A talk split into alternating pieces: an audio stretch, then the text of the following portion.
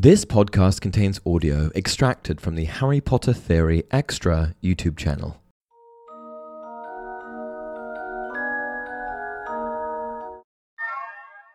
Hey everyone, welcome back to Harry Potter Theory.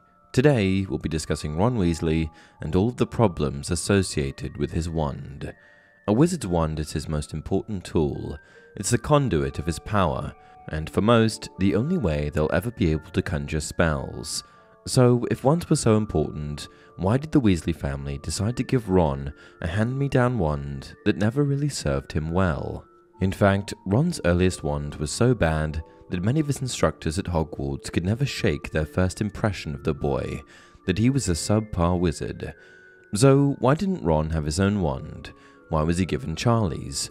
And why did it take him so long to get a new one? We'll answer these questions and more in today's video. Ron's first wand. When we go back to Ron Weasley's very first year, we'll find him in an awkward situation.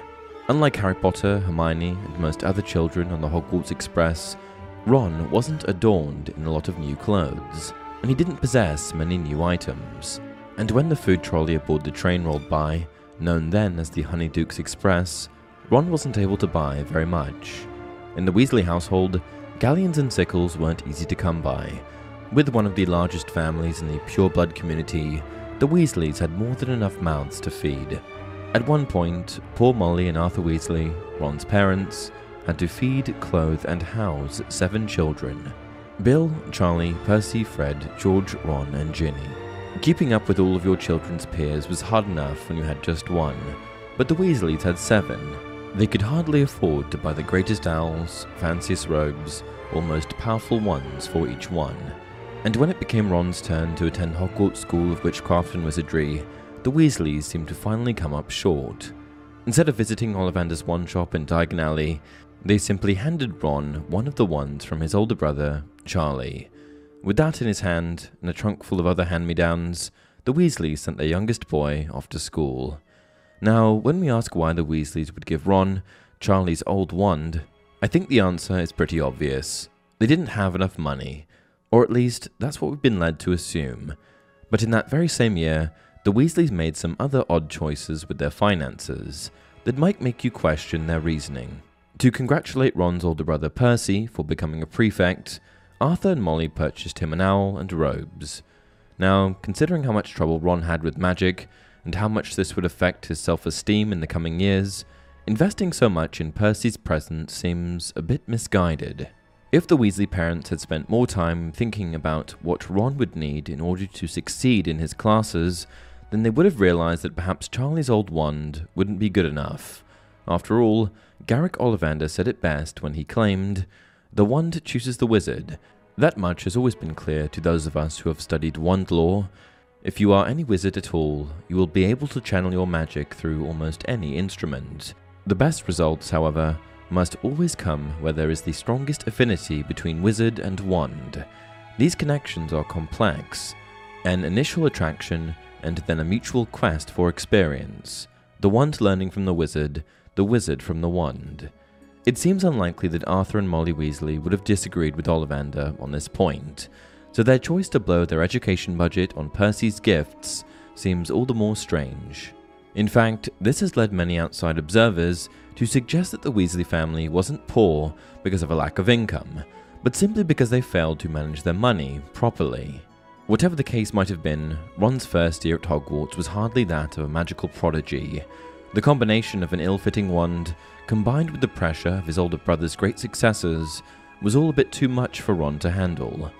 Sure, he provided his courage while helping his close friend Harry Potter protect the Philosopher's Stone from Voldemort, but Ron failed to make a positive impression on his teachers.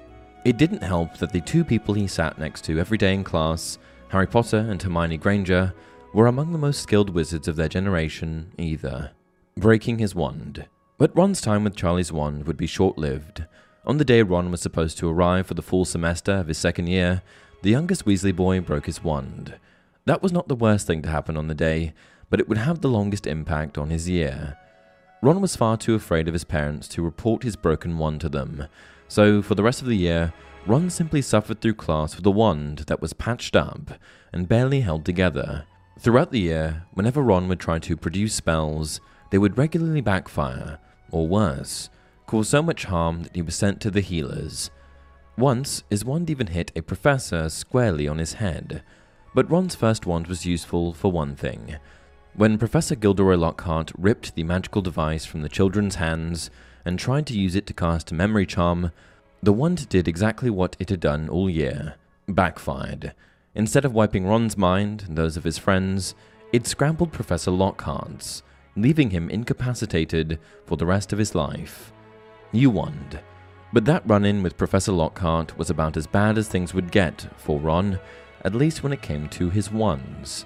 Before the start of Ron's third year at Hogwarts, his parents bought him a brand new wand from Ollivander's shop, and his ability to cast spells and perform magic dramatically improved that year.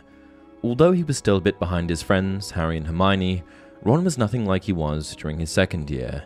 With his new wand, Ron's confidence also grew, and he found himself a bit less burdened by the legacy of his older brothers.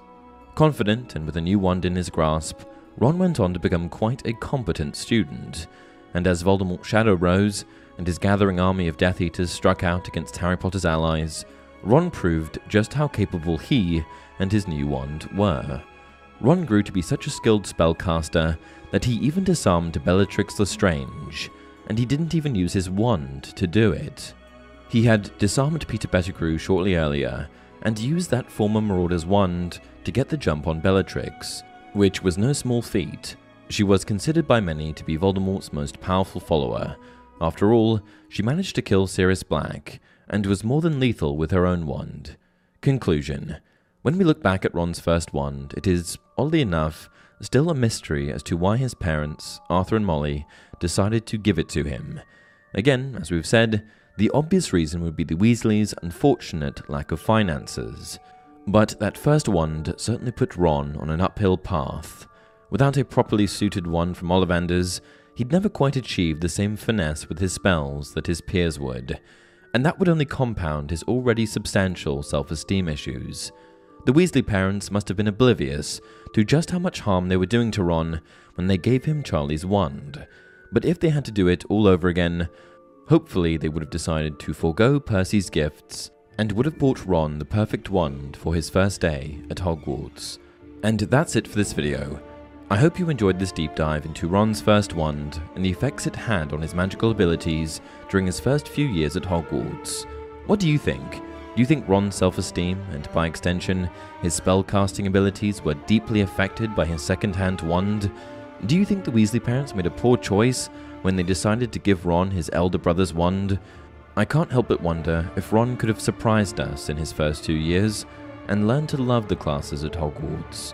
Maybe he would have taken after his older brother, Percy, and discovered his knack for magic.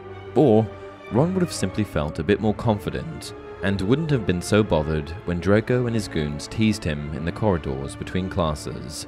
That alone would have been worth the price of a new wand from Ollivander's. Until next time, remember, it does not do to dwell on dreams and forget to live.